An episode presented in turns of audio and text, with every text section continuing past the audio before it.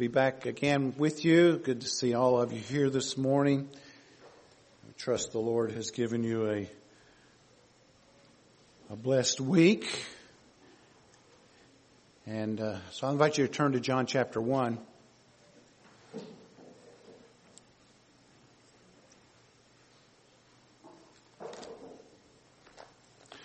What a, what a day that will be when we all in heaven together are singing, oh, sing hallelujah. That's going to be a time. I can't even imagine what that's going to be like. I know we're told some are already there. Some are already rejoicing. But imagine when the whole of the church, from beginning to end, is gathered.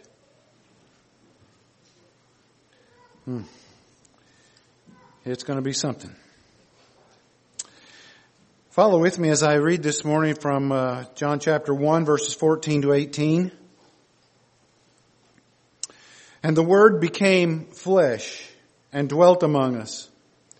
And we have seen His glory, glory as of the only Son from the Father, full of grace and truth. John bore witness about Him and cried out, This was he of whom I said, He who comes after me ranks before me because he was before me. And from his fullness we have all received grace upon grace. For the law was given through Moses. Grace and truth came through Jesus Christ. No one has ever seen God, the only God who is at the Father's side, He has made Him known. Our Father, we thank you for this Lord's Day and for the opportunity to come once again to, uh, to worship together, to sing, to give, to praise you. We pray, Lord, that you would bless this time of ministry, the ministry of your word. Uh, to us, we desire to worship you through it and we desire to learn from it. We desire to be yielded to it. All of these things are in our hearts. You know our hearts better than we do. And so I pray, Lord, that you would give your blessing, that your spirit would control this time, and that Christ would be lifted high, that we might worship him in truth and in our spirits today as you have commanded. In Jesus' name, amen. We're looking now at the Lord's, we've looked at the Lord's inexpressible person, His infinite power, His impeccable humanity, and now we're looking at the Lord's incarnate being. His incarnate being. John's introduction to this gospel thus far and of the divine word has given a brief view of the person, power, and humanity of Christ. Now John gives further, a further glimpse of the eternal God becoming a human being without ceasing to be God. This is the importance of the verse and of the passage that God became flesh We see in the beginning of this, uh, of in verse 14, the words, and the word became flesh. This is the same word that existed in verse 1 it, back in eternity past, who was with God, the Father and with the Spirit, and is now become presented as one of us. Verse 14 then stands as a summary of the entire book. It provides us with the indivisible and incomprehensible truth of divinity and humanity fused in one person. God and man in one body. This is the ground uh, of genuine true faith and salvation is not possible without believing these truths and obeying its message. Turn to Second Thessalonians with me, chapter 1. Second Thessalonians 1. Notice what the apostle says. He's speaking to the Thessalonians here of the faith that they have in Christ and the reward that is theirs at the Lord's return. And then he says this of those who do not believe and of those whom will be judged by Christ at his second coming. He says in verse 8 that Jesus will come in flaming fire, inflicting vengeance on those who do not know God, and who are the ones that do not know Him? Uh, they are those who do not obey the gospel of our Lord Jesus. They don't believe it, and they don't obey it. They will suffer the punishment of eternal destruction away from the presence of the Lord and from the glory of His might. John says in chapter 3 verse 36, whoever believes in the Son has eternal life. Whoever does not obey the Son will not see life, but the wrath of God remains on him. These are serious words. They deal with eternity. The Word becoming flesh and dwelling among us is a serious matter to the eternal existence of humanity that John relates again and again in his writings. For example, 1 John chapter 4 verse 2. By this you know the Spirit of God. Every spirit that confesses that Jesus Christ has come in the flesh is from God. 2 John chapter 7. Many deceivers have gone into the world. Those, who are these deceivers? They are those who do not confess the coming of Jesus Christ in the flesh. Such a one is a deceiver, is the deceiver and the antichrist. So we can see very clearly that John's statement about the Word becoming flesh is a serious statement. John states that there was a time and a place that the eternal word became or came into the human race. His birth is declared in detail, and like us, he grew into boyhood and finally into manhood. he ate and drank, he slept and worked like everyone else. He felt, he felt pain, he got tired and weary. He wept, he rejoiced and marveled. He got angry, he showed compassion. He was tempted, he prayed, and through every circumstance and through every event of his life, he submitted his will to the will of his heavenly Father.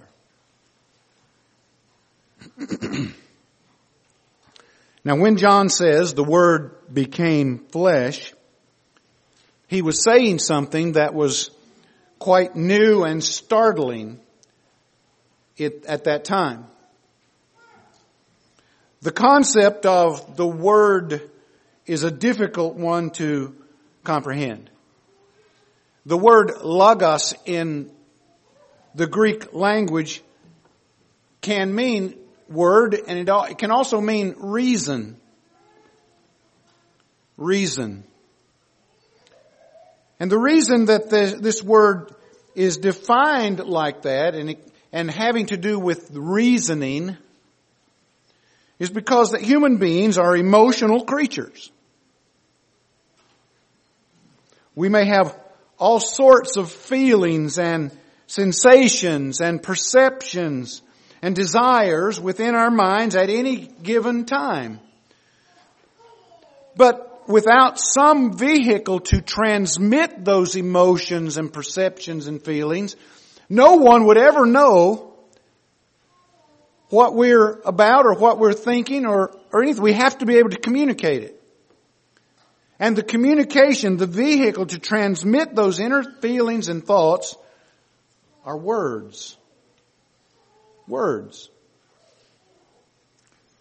Now, if you're like me, most men are not really good with uh, expressing their feelings and emotions in words. I know I'm not.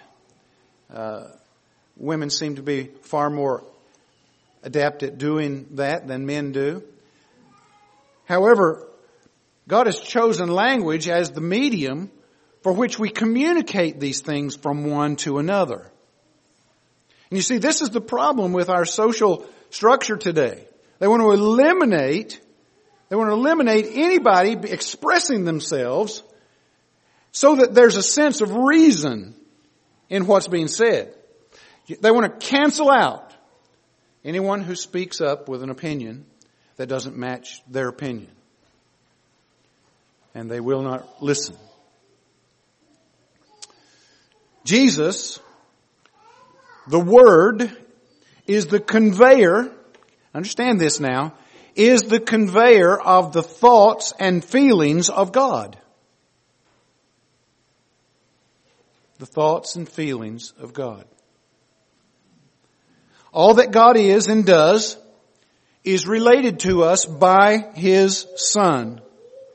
The Son, who is the Word, supernaturally became flesh.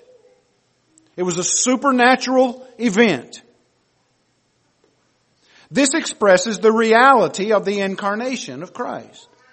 God in the second person taking on humanity to himself. The infinite became finite. The eternal one became limited to time and space. The invisible one became visible. And the creator entered the realm of the created. Now God had already revealed himself to mankind in several different ways in the past. He revealed himself through creation. We see that in Romans chapter 1 verses 18 to 20 that humanity is without any excuse because all they have to do is look around and see that there was a creation. It didn't just happen.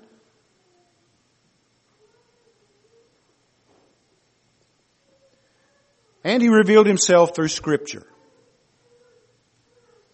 2 Peter chapter 1 verses 20 and 21. But God chose in these last days to reveal himself through the Word, through His Son. Hebrews chapter 1 verse 2, verses 1 and 2.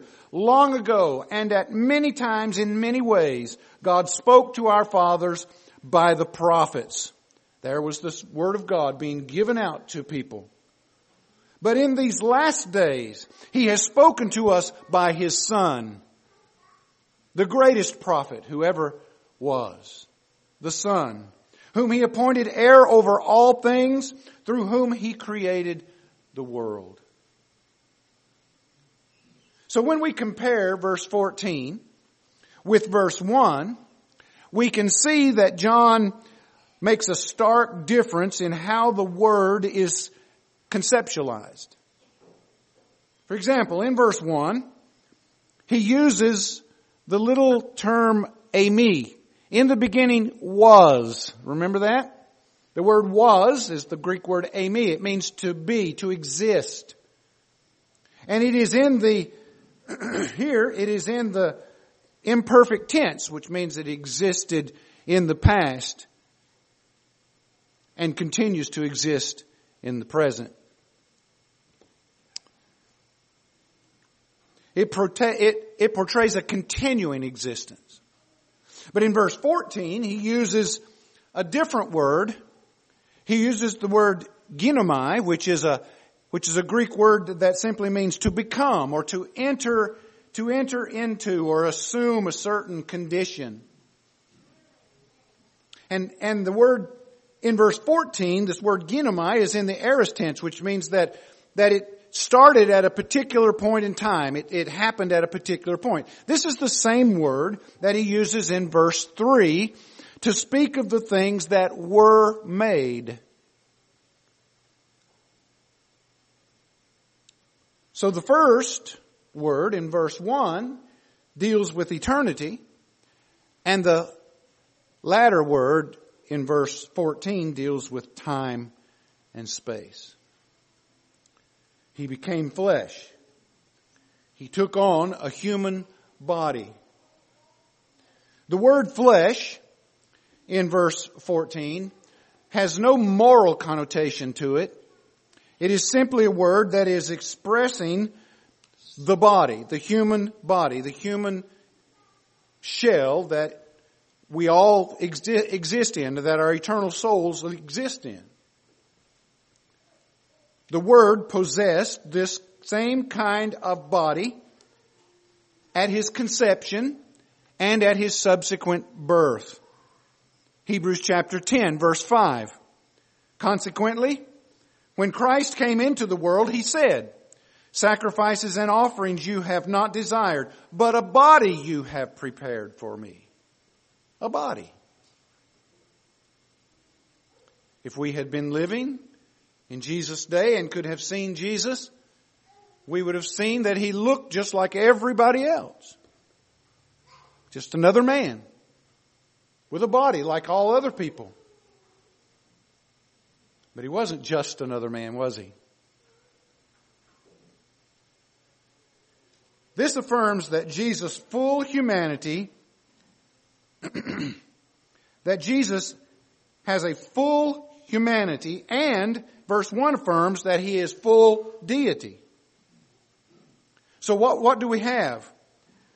We have a man who is God and God who is a man.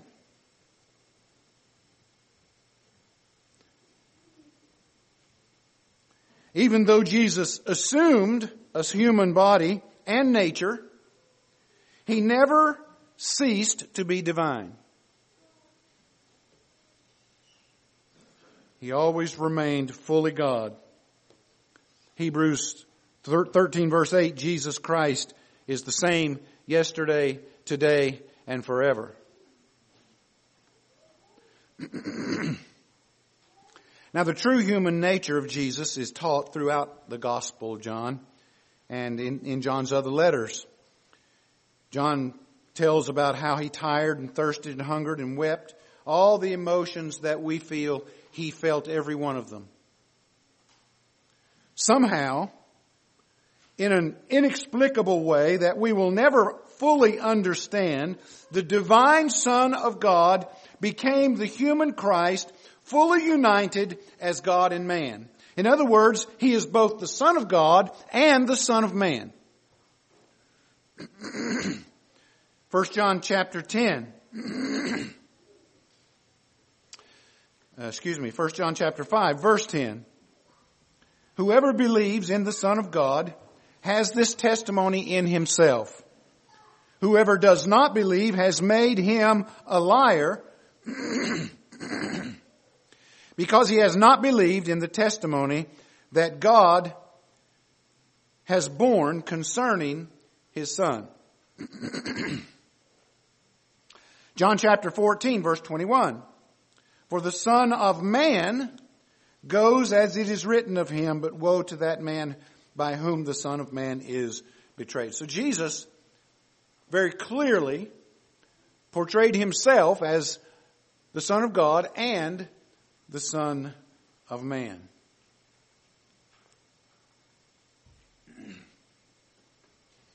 This has always been a truth that Satan has tried to thwart and discredit.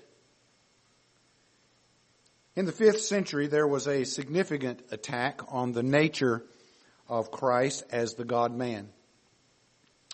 One century before that, in the fourth century, Athanasius had fought for the deity of Christ at the Council of Nicaea against the Arian heresy that taught that the Son of God was not co-equal with God the Father. Athanasius and the others with him fought that battle and won that battle at the Council of Nicaea. In 451 AD, the Creed of Chalcedon was held to answer the most critical question about Christ's nature as both God and man. Philip Schaff writes in his book, The Creed of the, the Creeds of Christendom, he writes of the Council of Chalcedon, this is what he says. While the first council of Nicaea had established the eternal pre-existent Godhead of Christ, the Chalcedonian Creed relates to the incarnate Logos as he walked upon the earth and sits on the right hand of the Father. The Creed states this. We then, following the Holy Fathers with all one consent, teach men to confess one and the same Son, our Lord Jesus Christ, the same perfect in Godhead and also perfect in manhood. To be acknowledged in two natures, inconfusedly, unchangeably, indivisibly, inseparably. The distinction of natures being by no means taken away by the union. In other words, they're saying that because he became human, he did not cease to be God and vice versa. Being God, he did not cease to be human. But preserve, and being preserved and concurring in one person and one subsistence not parted or divided into two persons, but one and the same Son, and only begotten, the Word, the Lord Jesus Christ. Some people in John's day found this very difficult to believe. That God, the true God, could become man.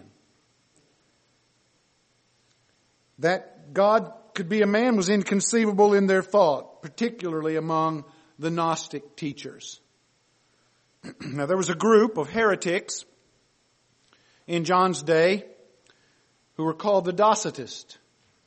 And their name, uh, groups were named in, in that day generally by the people that started the group or their teachers or by some Greek word that was that was explanatory about their beliefs. The Docetists were, were called Docetists because of the Greek word dokeo, which means to seem or to appear. It had to do with reality. They believed that in their Gnostic heritage, the Docetists were, were Gnostic. They believed that matter was evil and the spirit was good. And so in their mind, Christ could not have had a material body because it would have been evil. They taught instead that his body was merely a phantom. He just appeared to have a body. it wasn't real. And so, um, as the Christ, then the Spirit of Christ came upon him at his baptism, but left him at the crucifixion. which is a denial of the deity of Christ and his bodily person. These teachings were prevalent in John's day. While at Ephesus, one of John's Gnostic opponents, by the, a man by the name of Cerinthus, was a Docetist. He continually opposed John's teaching about Christ as the living Word in the flesh. And John writes in his first epistle to warn people, to warn the church of this heresy. This is what he says. If you'd like to turn to it, it's 1 John chapter 4. this is one that you really need to know because this is going on today as, as it was back then. Gnosticism is really not dead. There are many that still believe in this, this heresy. and they deny, they deny the deity of Christ bodily in the flesh. Notice what he says, verses 1 to 3, 1 John 4. Beloved, do not believe every spirit. How many spirits are there to hear? There are thousands with twists and turns and variations. Do not believe every spirit, but test the spirits to see whether they are from God. Well, how do you do that? He warns, many false prophets have gone out into the world. Many. We have them living right among us. By this you know the Spirit of God. How do you know that, John? Here he tells us. Every spirit that confesses that Jesus Christ has come in the flesh is of God. Now what does he mean by that statement? He means the same thing that he said in John, in his gospel. In the beginning was the Word. The Word was with God and the Word was God. The Word became flesh and dwelt among us. Same thing. And every spirit that does not confess Jesus Christ or Jesus is not from God. It does not confess that he came in the flesh as the God man. You have to add that in because that's the context. This is the spirit of the Antichrist which you have heard was coming and now is in the world already. So the spirit of Antichrist has been in the world ever since Jesus ascended back to the Father. He's not talking about the Antichrist, the beast of Revelation. He's talking about the spirit of the Antichrist, which is in many who do not confess that Jesus is God in the flesh. John would have nothing to do with these heretics. In fact, Eusebius, the church historian, records this about the, the apostle John. John the apostle once entered a bath to wash. Now the baths were public in those days. and uh, they would come to the baths and they would wash and, and then leave. But but ascertaining, John, ascertaining Cerinthus was within, leaped out of the place and fled from the door, not enduring to enter under the same roof with him, and exhorted those with him to do the same, saying, let us flee lest the bath fall in, as long as Cerinthus, the enemy of the truth, is within. Now, what would people today call John? What would they say of John making such a statement? Oh, you're not, you're not very tolerant, are you? You're not very loving, are you?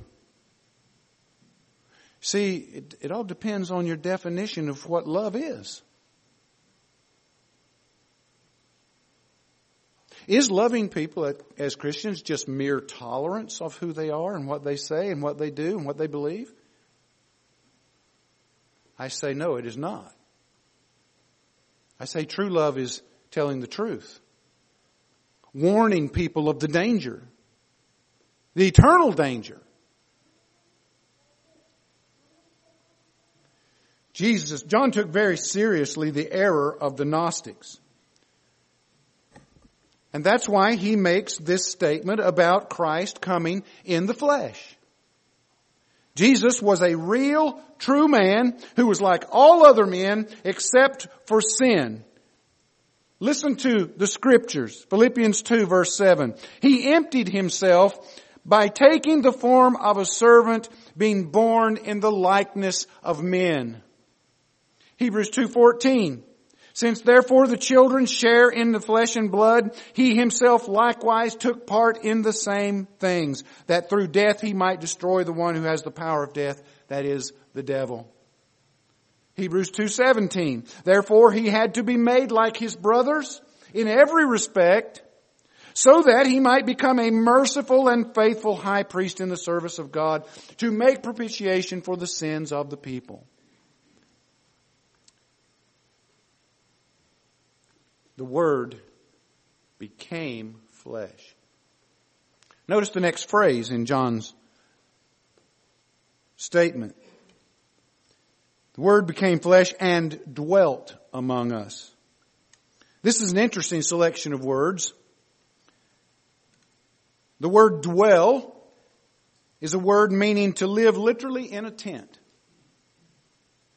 That's what it means. To live in a tent.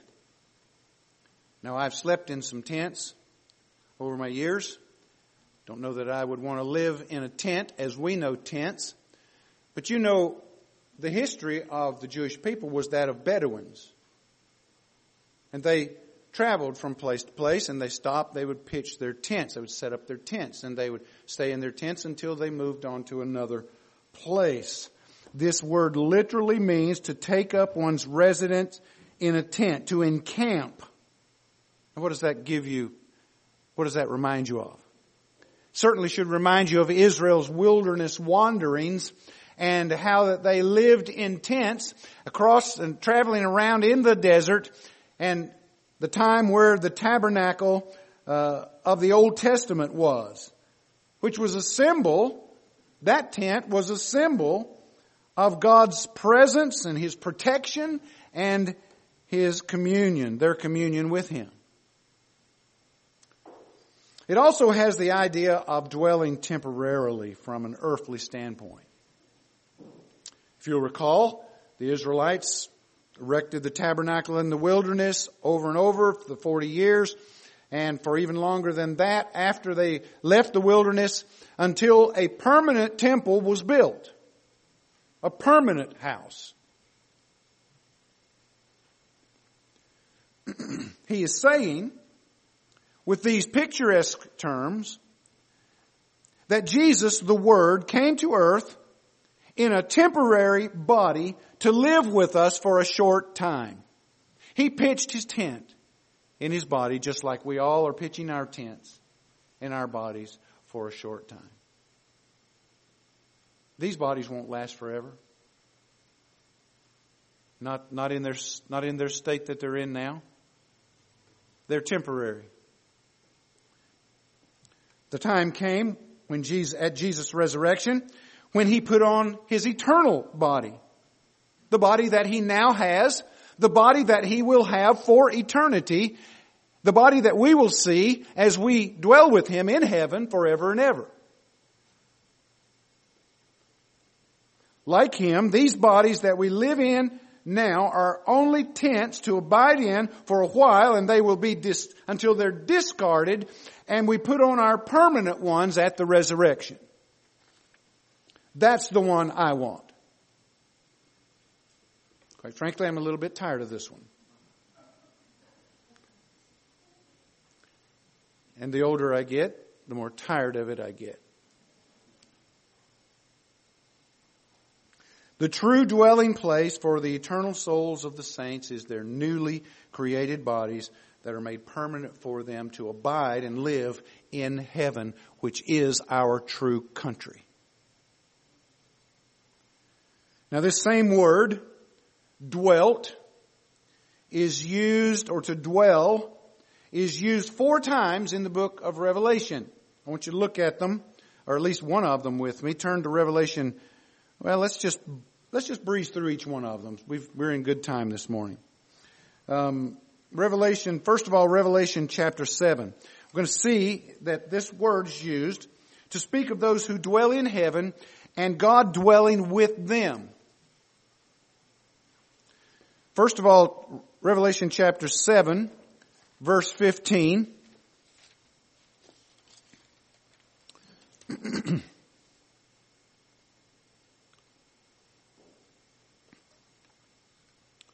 Notice what it says.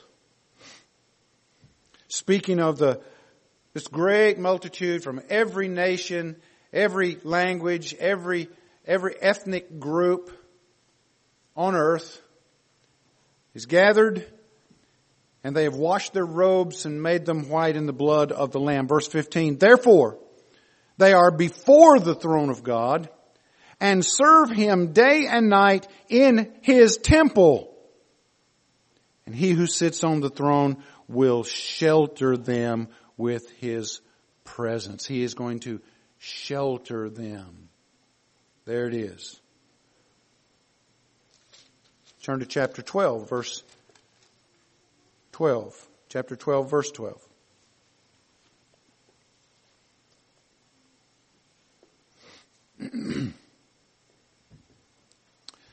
Therefore rejoice, O heavens, and you who dwell in them. There's the word, dwell.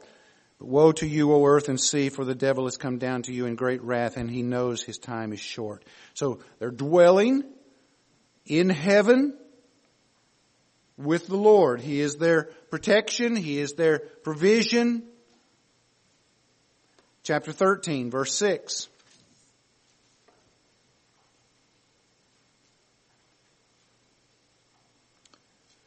This speaks of the, the beast and the powers that are given to him.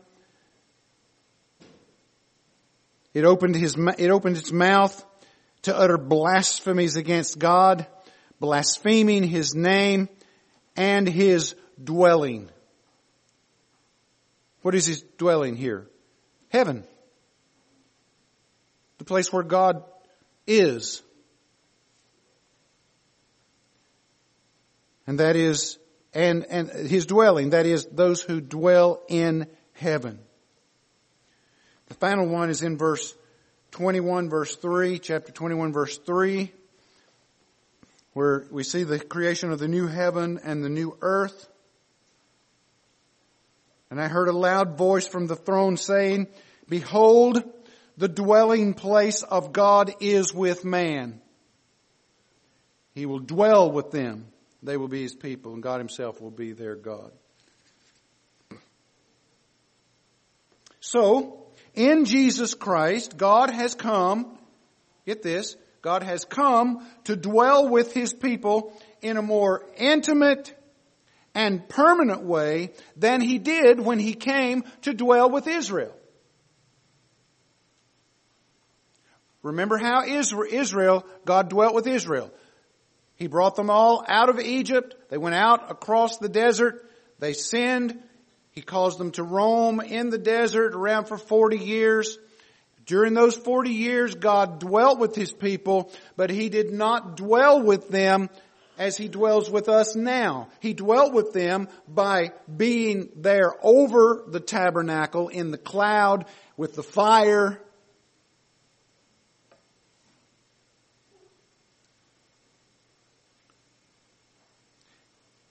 He dwelt with them that way. We, we can see that in Exodus chapter 40, verses 34 and 35. At that time, as God dwelt with Israel, He only spoke to Moses. Moses told the people what God had said. But now, He speaks to all people through His Son, who is the Word. Listen to what Spurgeon says about this. Now, now Christ's human flesh was God's tabernacle. And it is in Christ that God meets with man. And in Christ that man has dealings with God. We, having been washed in the precious blood of Christ, have access with boldness unto God, even the Father through Christ, who is our tabernacle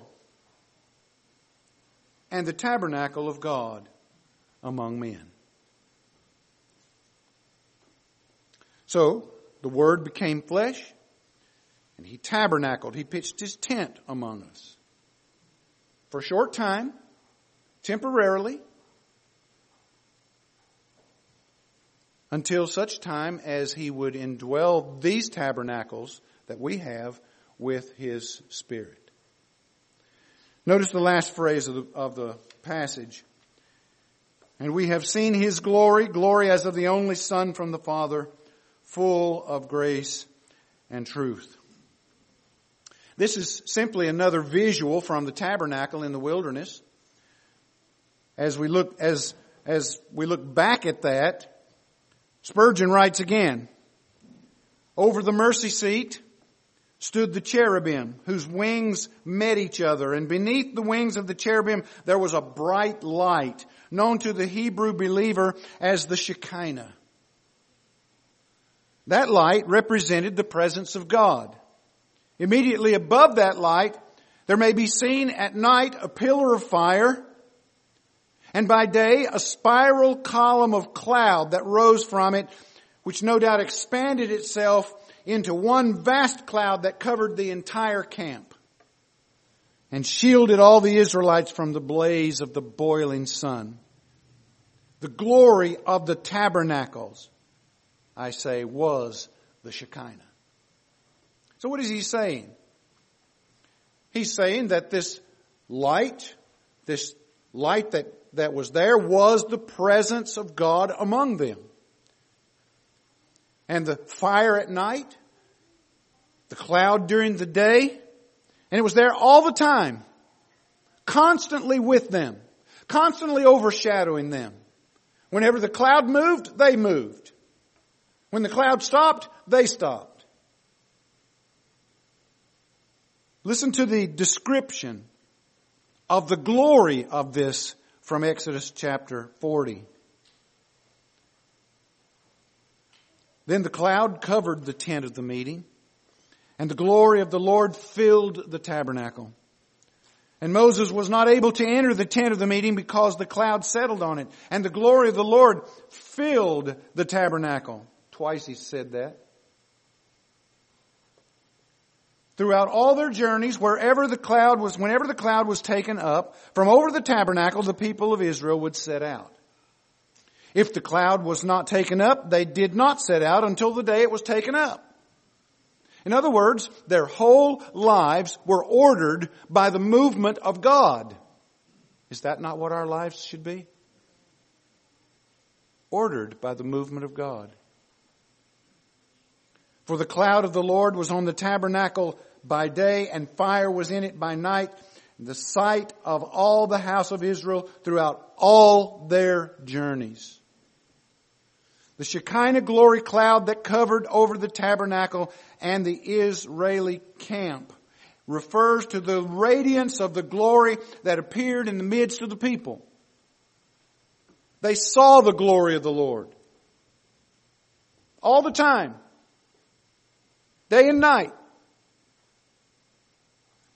It was God with them as they sojourned through life in the wilderness. Now John says in that same way, the glory of God that dwelt among the people of Israel was now dwelling among the, among the people in the person of his son Jesus, who is the Word. That's what he's saying. The glory that once was in the tabernacle is now in the person of Christ. Now it is likely that John is remembering the scene on the Mount of Transfiguration here, where he saw the Lord in his heavenly glory. His description of him is like this. And he was transfigured, and his face shone like the sun.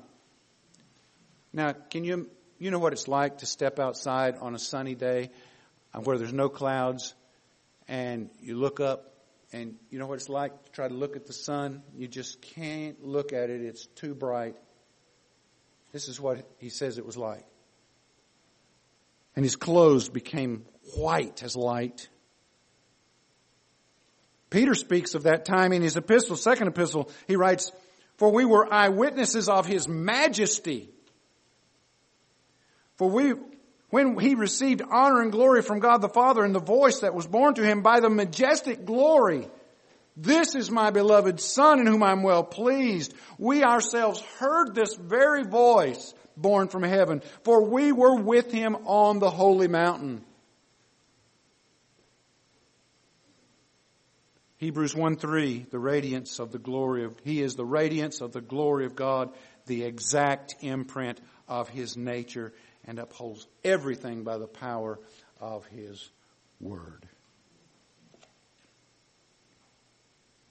The glory that Jesus demonstrated in His earthly life was the same glory as that of the Father because they possess the same essence of nature. They are the same. Jesus plainly said it in John 10 verse 30, I and the Father are one. When Stephen was about to be stoned to death, he looked up and saw the glory of God and Jesus standing at his right hand. In Acts chapter 7, verse 55.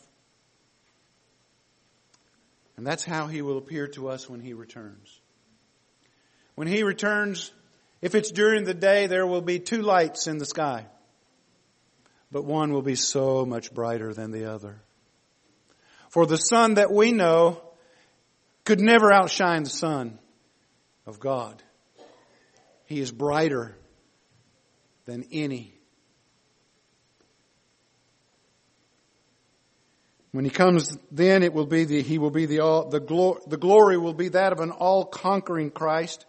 Paul writes in Titus 2.13 that we wait for our blessed hope, the appearing of the glory of our great God and Savior Jesus Christ. The appearing of glory. This is what John says. We beheld His glory. Glory is that from the Father. He is the only Son from the Father. And as such, the only unique one who could save His people from their sins.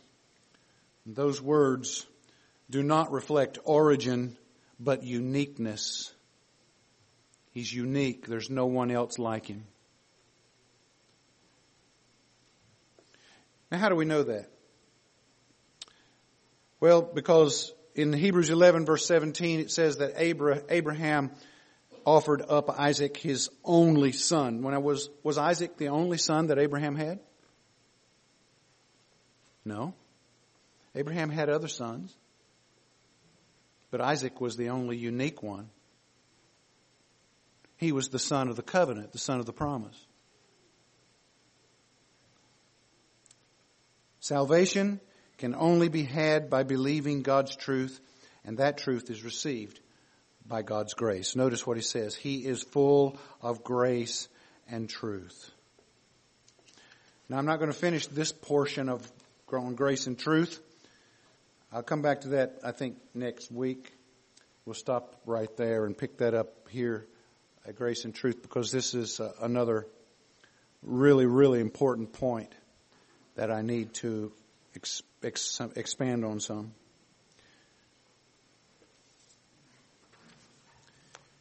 You say, what's the purpose of all this?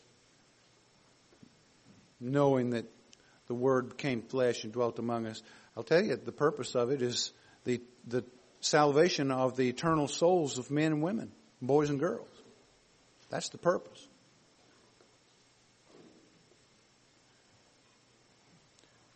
For in order to really be saved from one's sins, you have to believe that Jesus Christ came as God as a, and became a man and died a substitutionary death for the sins of people. Without that, no one's saved.